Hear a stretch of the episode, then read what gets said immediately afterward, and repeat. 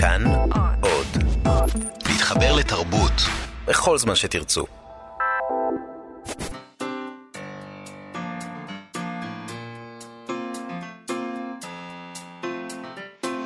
מה שכרוך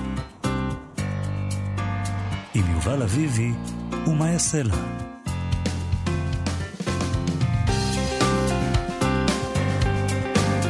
צהריים טובים, מה שכרוך בכאן תרבות, תודה שהצטרפתם אלינו ב-104.9, או אולי ב-105.3 FM, ואולי באמצעות היישומון כאן אודי, שזמין בחנויות האפליקציות השונות, חינם אין כסף. איתנו באולפן היום עירה וקסלר וגיא בן וייס, שלום גם לכם. אנחנו נדבר היום עם ערן ליטבין אה, שלנו, מכאן ג', על הביוגרפיה החדשה של הנריאטה סולד.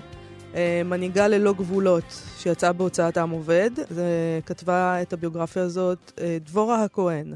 מהביוגרפיה הזאת עולה שהנרטה סולד הייתה דמות אה, חידתית ורבת ניגודים, וגם בעיניי לפחות טרגית במידה רבה. אישה בודדה. החיים, החיים הפרטיים שלה עמדו ביחס הפוך למפעל החיים שלה. נדבר, ככה אני מתרשמת, נדבר על זה עם ערן ליטבין, אה, נלמד אודותיה קצת, נדבר גם עם צליל אברהם שלנו על התרגום החדש של פעמון הזכוכית. אה, תרגום של אורטל אריכה, שיצא עכשיו בהוצאת הכורסה, לרומן היחיד שהוציאה סילביה פלט בחייה. אה, הוציאה אותו לפני, בשנה שבה התאבדה בגיל 31. נדבר על התרגום החדש. גם כן אפשר לומר דמות uh, טרגית. כן, עליה אפשר בלי להתלבט לומר את זה.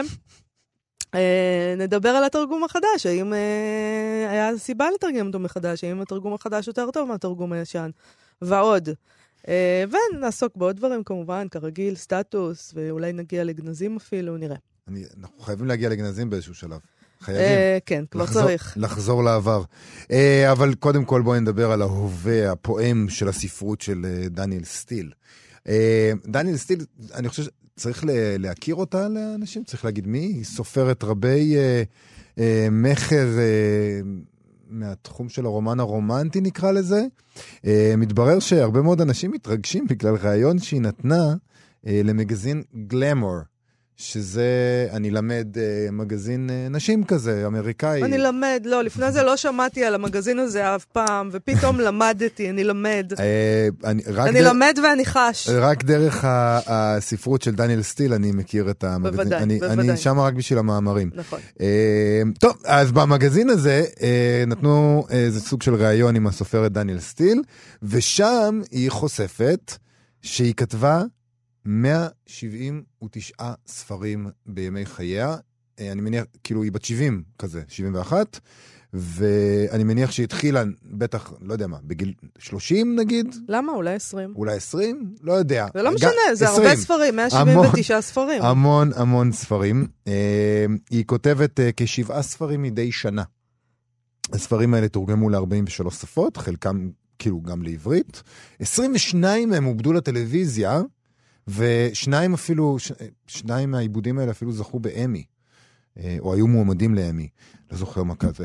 אה, זה סייע לה להפוך אה, למולטי מיליונרית, עונה שווה כ-350 מיליון דולר, וב-1989, לפי הכתבה, היא אפילו נכנסה לספר השיאים של גינס, על נוכחות עקבית ברשיבת רבי המכר של הניו יורק טיימס.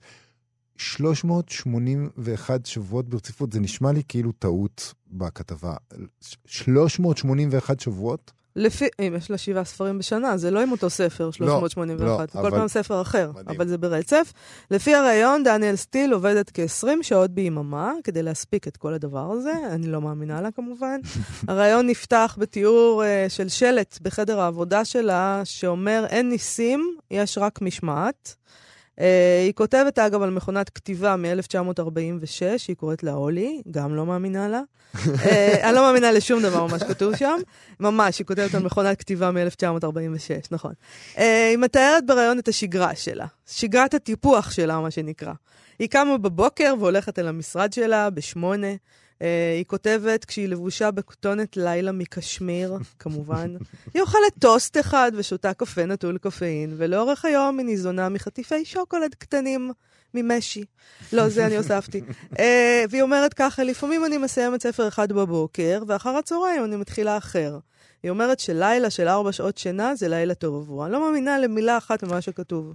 אבל בסדר, זה התדמית שהיא רוצה למכור. זה מזכיר לי פתאום, אני חושב, את השגרה אה, של הנטר אס תומפסון, שכבר הזכרנו לא פעם ולא פעמיים. לא אה, האמנתי. זהו, מדהים שלא אנחנו מאמינים ולדניאל סטיל לא, רק נזכיר למי שלא מכיר, זה...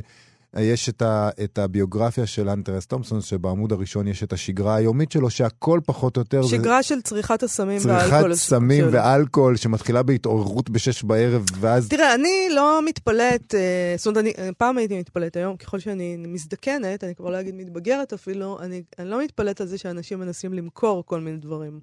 מה שמפליא אותי עכשיו זה למה אנשים קונים את הדבר. זאת אומרת, אפילו העיתונאית מגלמור, ששמעה את הקשקוש הזה ולא אמרה לנו, אה, בחייאת, נו. בחייאת.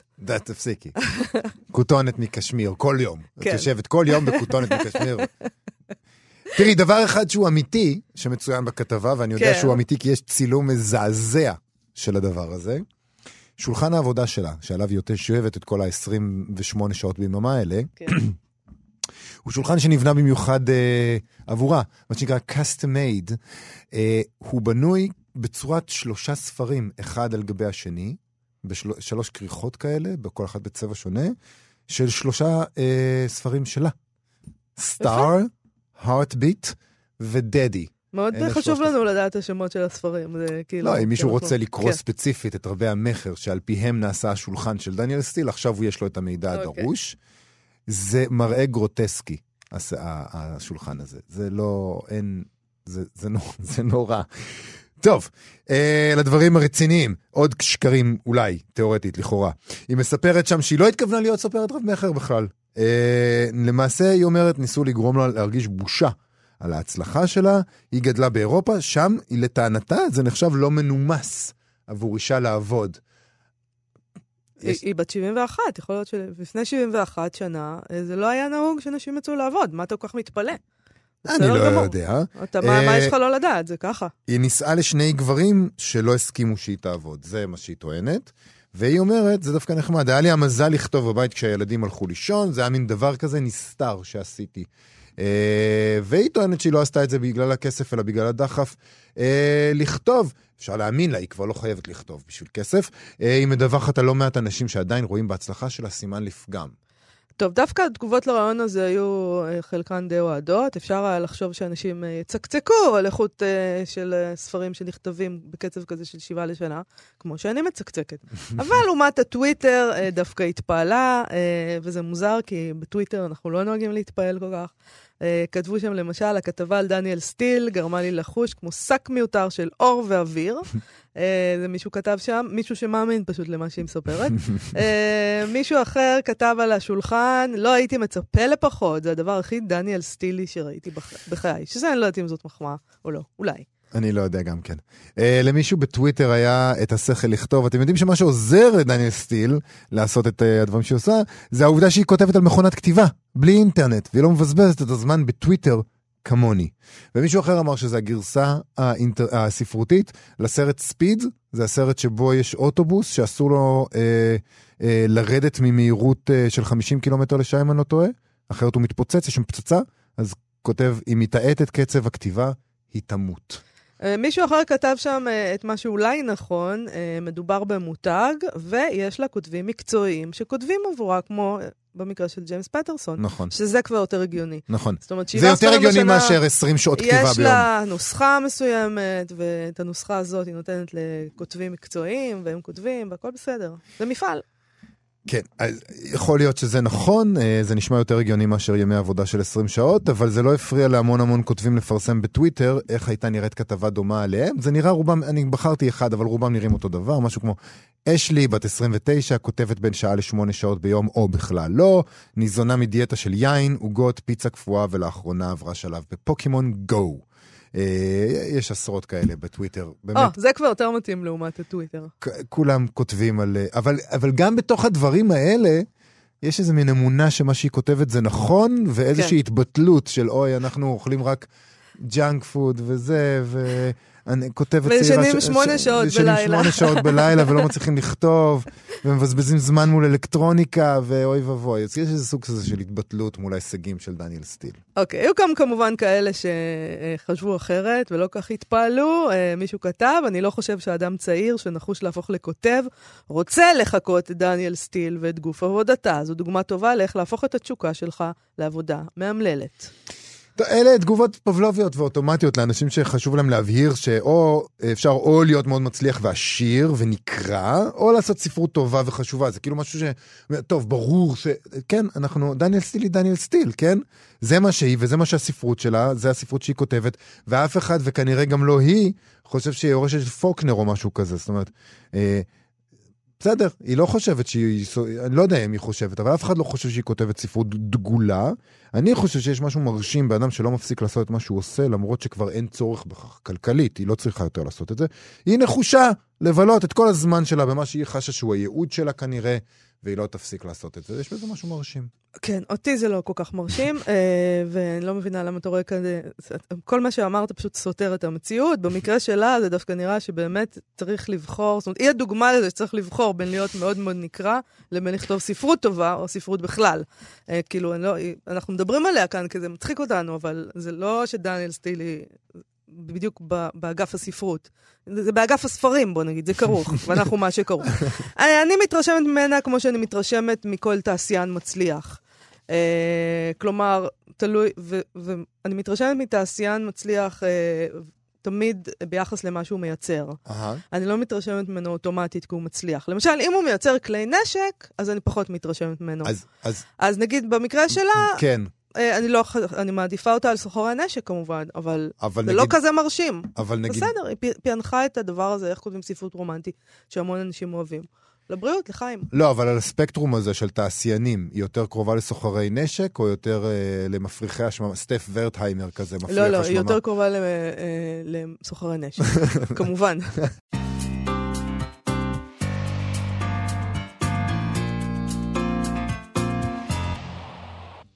אנחנו מה שכרוך בכאן תרבות, חזרנו ואיתנו באולפן ערן ליטבין שלנו, שלום ערן. שלום לכם. אנחנו מדברים היום על הנריאטה סולד, אחת הדמויות היהודיות הידועות, אה, פעילת ציבור, מחנכת, אה, פעלה למען הרעיון הציוני, סייעה לפליטים יהודים, הקימה את ארגון הדסה. נכון. ואת עליית הנוער, אבל החיים הפרטיים שלה, כמו שאני הספקתי לקרוא אתמול כשחקרתי את הנושא, היו אומללים למדי. אה, יצא עכשיו ביוגרפיה אודותיה בהוצאת העם עובד, מנהיגה ללא גבולות, שכתבה דבורה כהן. Uh, ואתה קראת אותה, אז uh, ספר לנו קצת, מי הייתה הנריאטה סולד? טוב, אז הסיפור שלו באמת סיפור מאוד מעניין. זאת אפשרות להיחשף למה שנקרא ציונות, אבל בפן האמריקאי, תמיד אנחנו שומעים על אירופה ועל פולין ורוסיה וזה, ופתאום יש לנו כאן מבט על טרום הציונות, סוף המאה ה-19, הנריאטה סולד נולדה ב-1860. היא נפטרה ב-1945, תבינו על מה אנחנו מדברים. אמ, והסיפור שלה הוא די מעניין. אה, במובן הזה שהמפעל חיים שלה הוא, הוא סיפור מאוד מאוד מעניין. אה, אפשר להגדיר אותה בתור המשוגעת לדבר, או ההצלחה של היוזמה הפרטית, ורואים את זה בציונות בכל מיני אה, מקומות.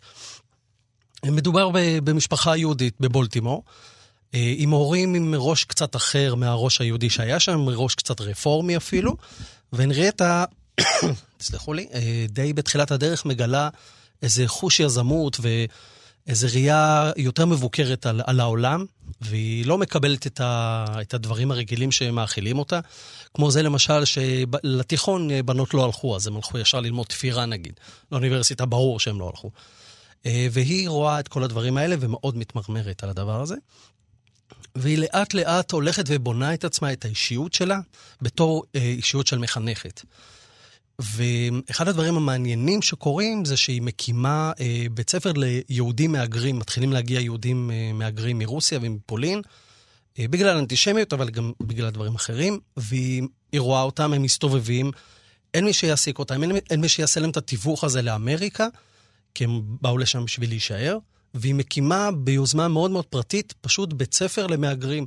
מפרסמת על קירות, בואו ללמוד, ואנשים מתחילים להתקבץ, ו... והם באים, ו... והדבר הזה גדל וגדל וגדל, והיא מצליחה לגייס כסף, והיא הופכת מ... ממחנכת למגייסת כספים. זאת אומרת, אז אולי ניטה בה הדבר הזה שאחר כך חזר לה מאוד בהדסה, אה, איך לוקחים רעיון ומגשימים אותו. והסיפור מעניין בגלל שהיא אישה. ונשים בדור ההוא הן חסרות משמעות מבחינת עשייה, הם לא מדברים עליהן, לא מציינים את שמם אפילו, והיא לא מקבלת את זה. ויש שם איזו אה, אה, דחיפה מאוד חזקה מהבית לדבר הזה.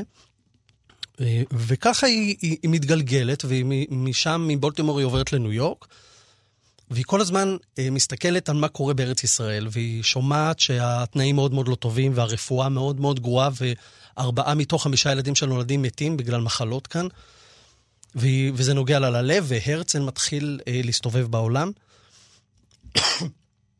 אמ, והיא, והיא לוקחת את זה על עצמה, והיא מחליטה ב-1912 להקים את הדסה, מפעל שכולו נשים, שהמטרה שלו הוא להקים מערך רפואי בארץ ישראל.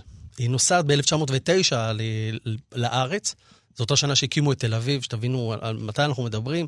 להגיע לכאן זה מסע מאוד מאוד ארוך, אה, והיא לוקחת את זה על עצמה והיא מגיעה. והיא מסתובבת כאן בארץ, במושבות, ונפגשת עם חנקין ועם, ועם עוד דמויות אה, של הציונות. והיא מחליטה שזה הייעוד שלה. חייבים להבריא את המקום הזה, המקום הזה חולה, אנשים מסתובבים ומתים. והיא חוזרת לארה"ב והיא מחליטה אה, אה, לקחת את זה על עצמה, והיא מתחילה באמת לגייס כספים ומקימה לאט לאט את הארגון הזה שנקרא הדסה. ב-1912 הוא מוקם בעצם, והיא מצליחה להקים זרועות שלו בכל ארצות הברית. נשות הדסה זה, היום זה ארגון ענקי. כן, זה ארגון ענקי, יש בו אולי 100 אלף פעילים. ומאוד עשיר גם. מאוד מאוד עשיר. כן. אה, באיזשהו שלב, ההסתדרות הציונית לוטשת עין על הדבר הזה, ופתאום אומרת, הלו, גם התרומות שנותנים לה יכולות להגיע אלינו, וגם, כמו שקורה היום בהייטק, למה לא נבלע אותה והיא תמשיך להביא לנו ואנחנו נמשיך לקיים גוף ענק ומסואב. אבל היא מתמרמרת על הדבר הזה והיא לא נותנת לזה לקרות. אה, והיא ממשיכה לפעול כאן בארץ, היא חווה אה, אהבה נכזבת אה, עוד, עוד שם, דבר שמלווה אותה הרבה מאוד שנים. היא מטביעה את עצמה בעבודה, היא כל הזמן כותבת את זה גם ביומנים שלה, שהם בעצם הבסיס לספר הזה, ומזל שהיא כתבה, כי אחרת באמת, מה, מה יכולנו לדעת? היא פשוט מטביעה את עצמה מהעבודה כדי לא להרגיש את, ה, את, ה, את החוסר הזה. כל האחיות שלה מתחתנות, כל החברות שלה מתחתנות. נשים מיד הלכו לקיים את נושא הבית, והיא ממשיכה להתרוצץ עם הדבר הזה. היא לא מתחתנת ולא מולידה ילדים. ו, ו, ואנחנו כל הזמן חווים את, ה, את הדבר הזה של איך שהיא מתגלגלת אה, בתוך, ה, בתוך הבירוקרטיה הזאת. אה, יש בספר אולי אפילו קצת יותר מדי, אבל אני מבין למה. אה, הכותבת כתבה את זה המון המון התנהלות בירוקרטית, פגישות עם ויצמן ועם ועדים וכנסים וקונגרסים, וזה זה נורא מתש. נורא מעייף, נורא אבל, מעייף. אבל החיים הפרטיים, סליחה יובל, בבקשה. החיים הפרטיים שלה, הם, אה, אתה יודע, זה שהיא לא התחתנה ולא אה, ילדה ילדים, אה, יכול להיות שהיא הייתה בסדר עם זה, אבל אני הבנתי שלא. זאת אומרת, היא ממש לא הייתה בסדר זה גרם לה לאומללות גדולה. היא הייתה אישה עם ביטחון עצמי מאוד מאוד נמוך, למרות כל מה שהיא עשתה. מה שגרם לה גם לא להתעמת עם גברים וגם לא להתמודד איתם, ו... והיא הייתה וזה אולי אחת הבעיות של הביוגרפיה הזאת, המפעל האדיר שהיא לקחה על עצמה, ותכף נדבר גם על עליית הנוער, אבל האישיות שלה היא קצת אפורה. וזה אולי הנון של, ה, של הביוגרפיה הזאת. זאת אומרת שיש כאן מפעל מאוד מאוד גדול של חייבים לתעד אותו, אבל האישיות שלה בתור בן אדם נורא לא מעניינת. אז זהו, זה תמיד, תמיד זה דבר שמעניין אותך. זה השורה התחתונה, מעניין. תמיד מעניין אותך למצוא סיפור. אתה אומר, זה לא מעניין אותי לקרוא ביוגרפיה שהיא רק uh, תיאור של פגישה כזאת או פגישה אחרת, אני רוצה סיפור. אז אין פה סיפור כזה? יש פה סיפור. זה סיפור על בן אדם ש... אבל אם לא אני מעניין. משווה את זה, בוא, בוא, בוא ניקח בן אדם שהוא, נגיד, דומה לנגיד דוד בן גוריון, שהוא גם היה בצמתים חשובים, ואם הוא לא היה שם, אז ההיסטוריה אולי הייתה מוסתת. דוד בן גוריון היה לו עולם אה, סוער, פנימי. אם, אם, אם היה לה רומנים עם מלא גברים, למשל, לא, לא עניין של הרומנים. לא עניין של הרומנים. מה יש לך? אולי היית אהבה נשים? לא, לא, לא, לא נראה, לא נראה ככה. אבל השאלה היא, האם זה באמת אשמת החיים שלה, או אשמת הכותבת? האם יש שם סיפור שהיא לא הצליחה לספר אותו בצורה שאינה אפורה, או שבאמת, כאילו, העניין הוא המפעל הציוני הגדול שלה. לא, ו... אני, אני חושב שהכותבת מאוד מאוד אה, ניסתה גם לתת לנו את, ה, את העסיס הזה על האישיות שלה, כי רק לכתוב על אה, השתתפה פה, נסעה לפה, פחות מעניין. אה, ניסתה לתת את זה, יכול להיות שביומנים של הנריאטה סולד אין את החומר הזה. אני התרשמתי שהיא ניסתה לתת את כל התמונה הרחבה. יכול להיות שאין את זה שם, שהיא הייתה כל כולה בעבודה, זה קורה גם בהיסטוריה, ולא היה יותר מזה. הייתה לה את האהבה הנכזבת, הבחור הצעיר ממנה נכון, ב-13 שנה. נכון. ושם היא נעצרה כנראה, לא, היא נעצרה. הוא הלך להתחתן עם מישהי אחרת. ממש שהוא בא, היא באה, היא חשבה שהוא בא להודיע לה שהם מתחתנים, והוא אמר לה, תאכלי לי בהצלחה לאירוסין שלי.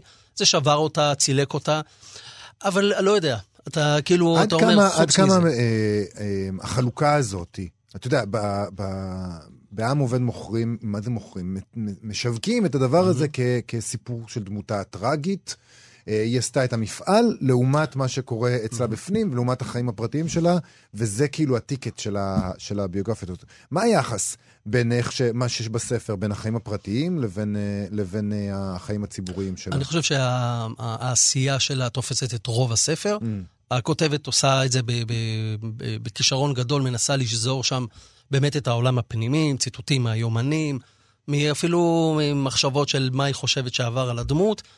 אני חושב שבסוף הדמות אולי, אולי לא מספקת אה, את החומר הזה.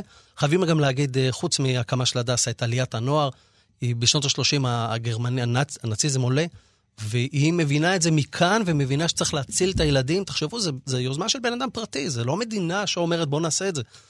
והיא גורמת לזה שכמעט 300 אלף ילדים ניצלים, זאת אומרת, בן אדם אחד אחראי לדבר כזה, זאת אומרת, כן. אם אנחנו מדברים שינדלר, אז אז מדהים. וואו, יש כאן, יש כאן בן אדם כזה. ומדהים שכל החיים, אחרי הדבר הזה, היא מסתובבת בתחושה של חוסר ביטחון ושל, אה, נכון. ושל אה, אפרוריות כזאת, שמדהים, הפער הזה הוא מדהים. הוא מדהים, ו, ו, ודווקא השלטון וה, והאנשים כן ידעו להוקיר לה. נגיד ויצמן אה, אומר שהוא יקים לכבודה יישוב בגליל העליון, כפר סולד. ויום האם נקבע על, על יום מותה, זאת אומרת, בתאריך של יום מותה, כן. יום... זאת אומרת, כן ייחסו לה... ידעו בזמן אמת להגיד לה, את חשובה. אמת. כי היא גם הייתה אישה, וזה מאוד מאוד רלוונטי לה, להיום. כשמדברים על מיטו, כשמדברים על נשים חזקות, אין ספק. זו דוגמה לאישה חזקה.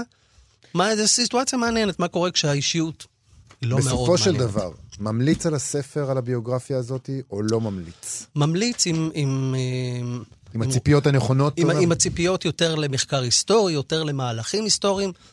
אה, נפש מעניינת שהיא מתגלה כאן, לצערי לא. אוקיי, אה, רן ליטווין, תודה רבה לך.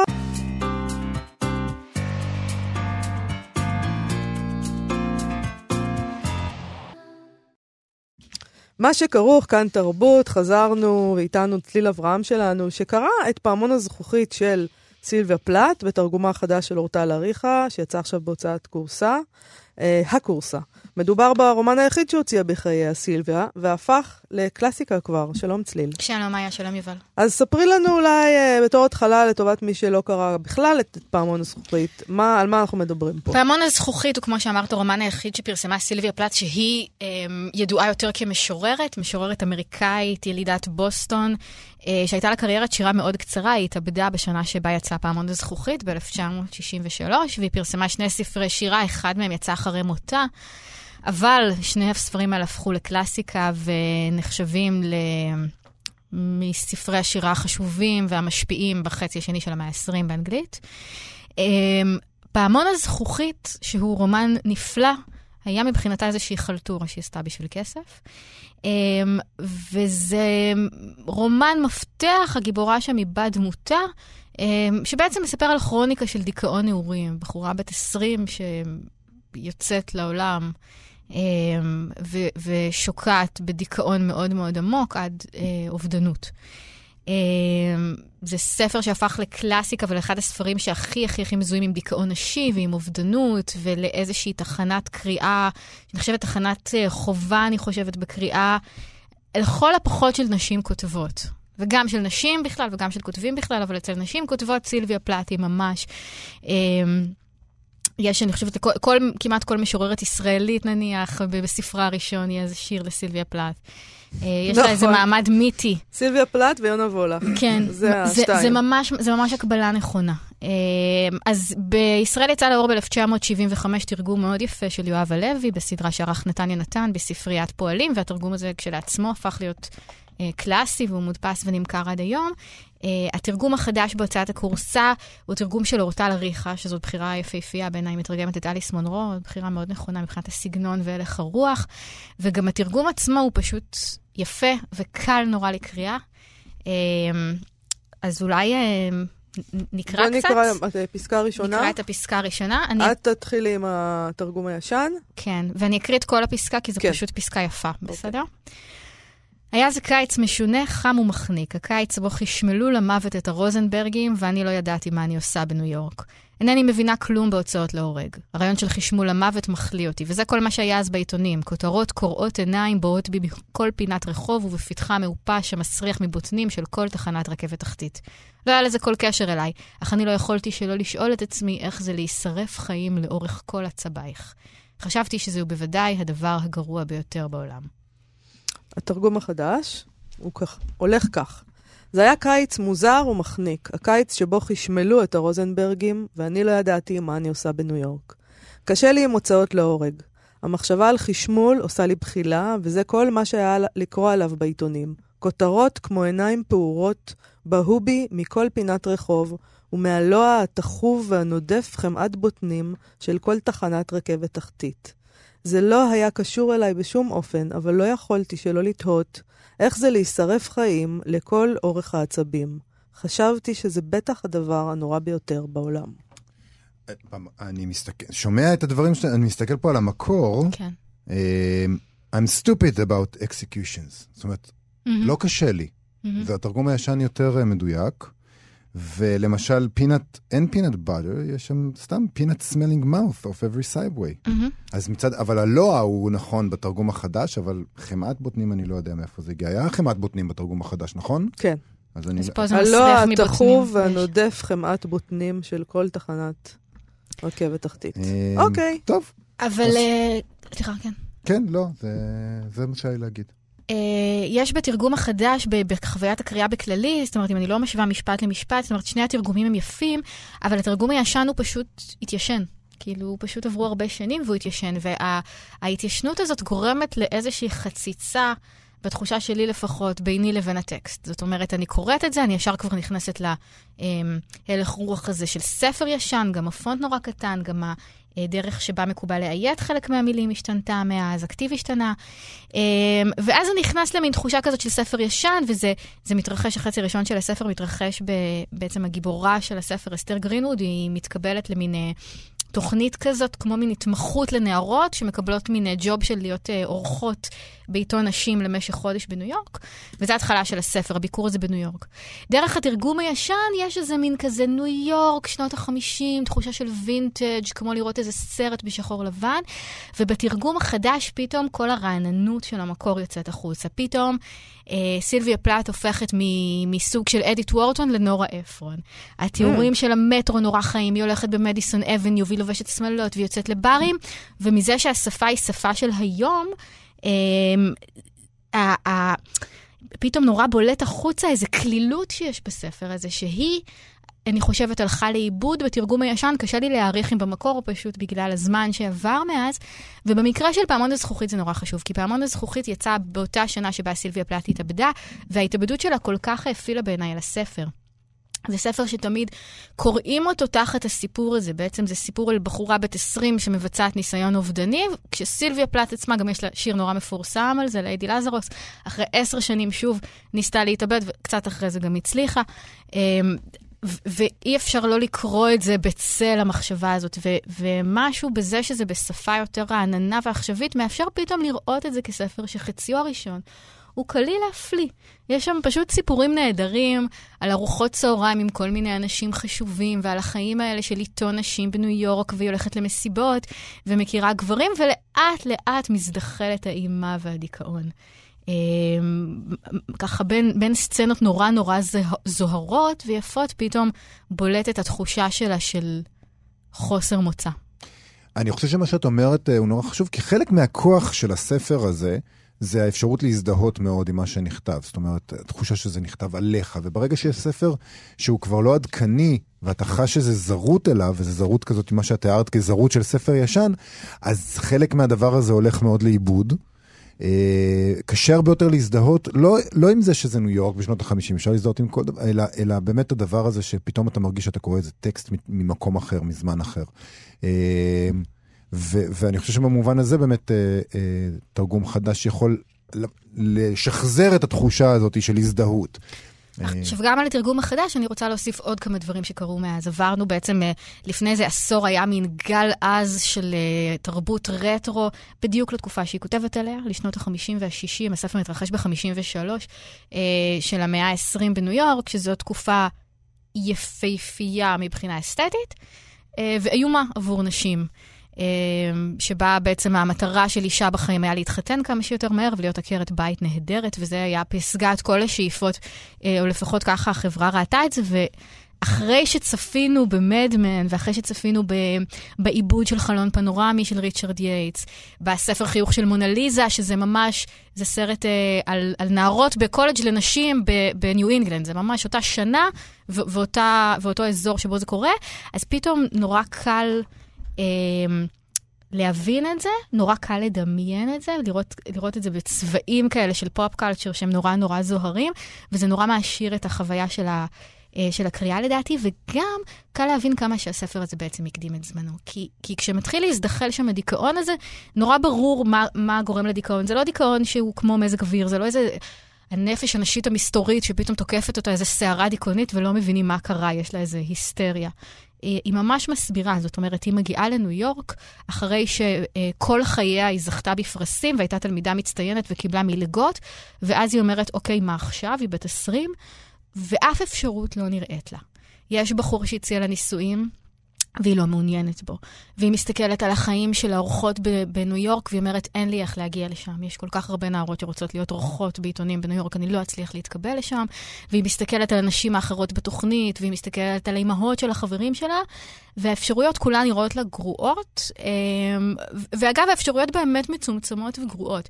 ו-20 שנה מאוחר יותר, בטי פרידן תפרסם את הספר The Feminine Mystic, וזה יהיה נורא ידוע שנשים בתקופה הזאת, מתוך חוסר האפשרויות הזה, הרגישו צמצום נוראי ודיכאון, אבל אז עוד לא היה שם למה שהיא הרגישה.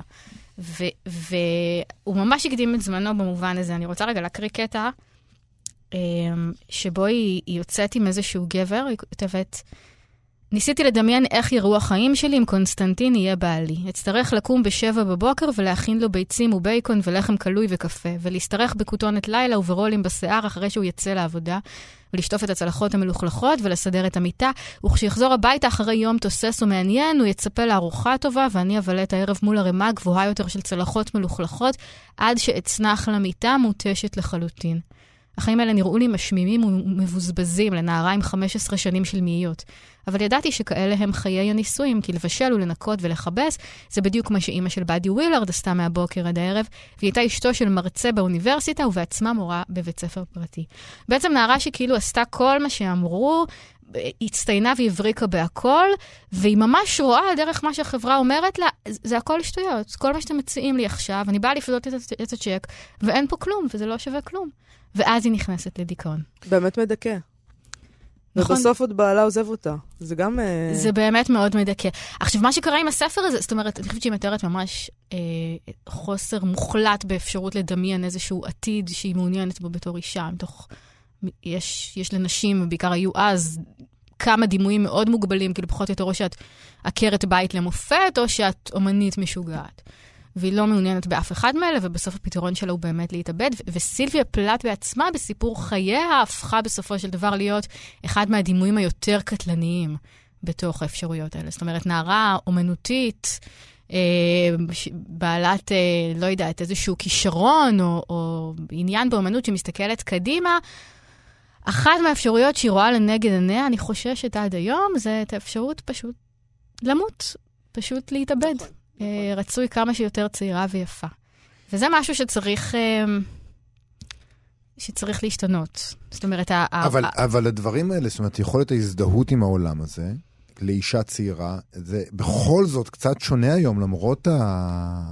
מאוד שונה, מאוד מאוד שונה. הבעיה היא שיש לדבר הזה רומנטיזציה עצומה. פעמון הזכוכית זה, זה עבור נשים לפחות, יש, זה, זה מיתוס, יש איזו הילה של זוהר סביב הדבר הזה, זה נתפס כמשהו נורא נורא אסתטי, זה נתפס גם כ, כאיזשהו שיא ספרותי, כאילו, ש, שאפשר לשאוף אליו, ו, והרומנטיזציה הזאת הרבה פעמים גם חוזרת על עצמה ב, אה, בסרטים על הנשים האלה. אפשר לראות איך שמדברים על תרצה אתר, למשל, איך שמדברים על יונה וולך, כמה שאנחנו נשבים בקסם של הסיפור על האישה שפתאום חוטפת אותה איזו שערה והיא משתגעת ומתה, והרבה פעמים מתאבדת. ואני חושבת, כשאני קוראת את הספר הזה, כאילו, אני נורא רוצה שנערות היום יקראו אותו אחרת. שנקראו אותו ולא יתפתו לחשוב על זה בתור הגורל שלהן. כשראיינתי את יערה שחור לפני כמה שנים, היא אמרה לי, קראתי את זה כמו שנערות קוראות את מ-12 עד 16. בתור מדריך להתבגרות. אז לא, זה לא מדריך להתבגרות, זה ספר נהדר, אבל, אבל התקופה השתנתה. אז טוב שהוציאו אותו מחדש. יש לך בעיה עם הכריכה, אני מבין?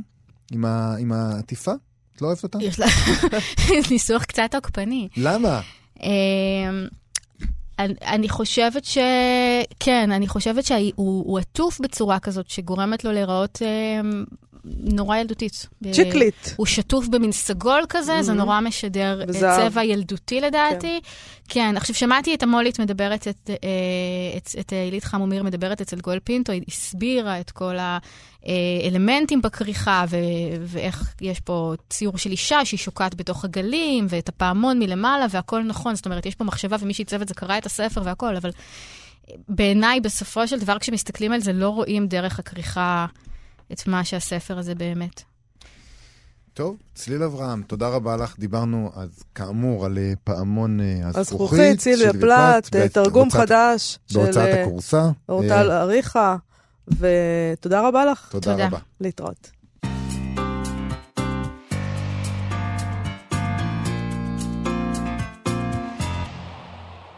נעשה פינת סטטוס יומי לפני שאנחנו חייבים לברוח. אה, סטטוס של המשורר גלעד מאירי, שביקש לציין את יום השנה למותו של המשורר דוד אבידן, שחל ב-11 במאי, וזה מה שהוא כותב בפייסבוק. פוסט מורטם לעילוי נשמת דוד אבידן. היום מציינים ברחבי הגלקסיה 24 שנים לטרנספורמציה הקוסמית שלו. אבידן הפוטוריסט חיבב מלחמות, ולכן בשליחותו הפואטית היה מימד של חיילות. אמנם היה אינדיבידואליסט, אבל אם נגזר עליו לשרת בארגון, רצוי שזה יהיה צבא.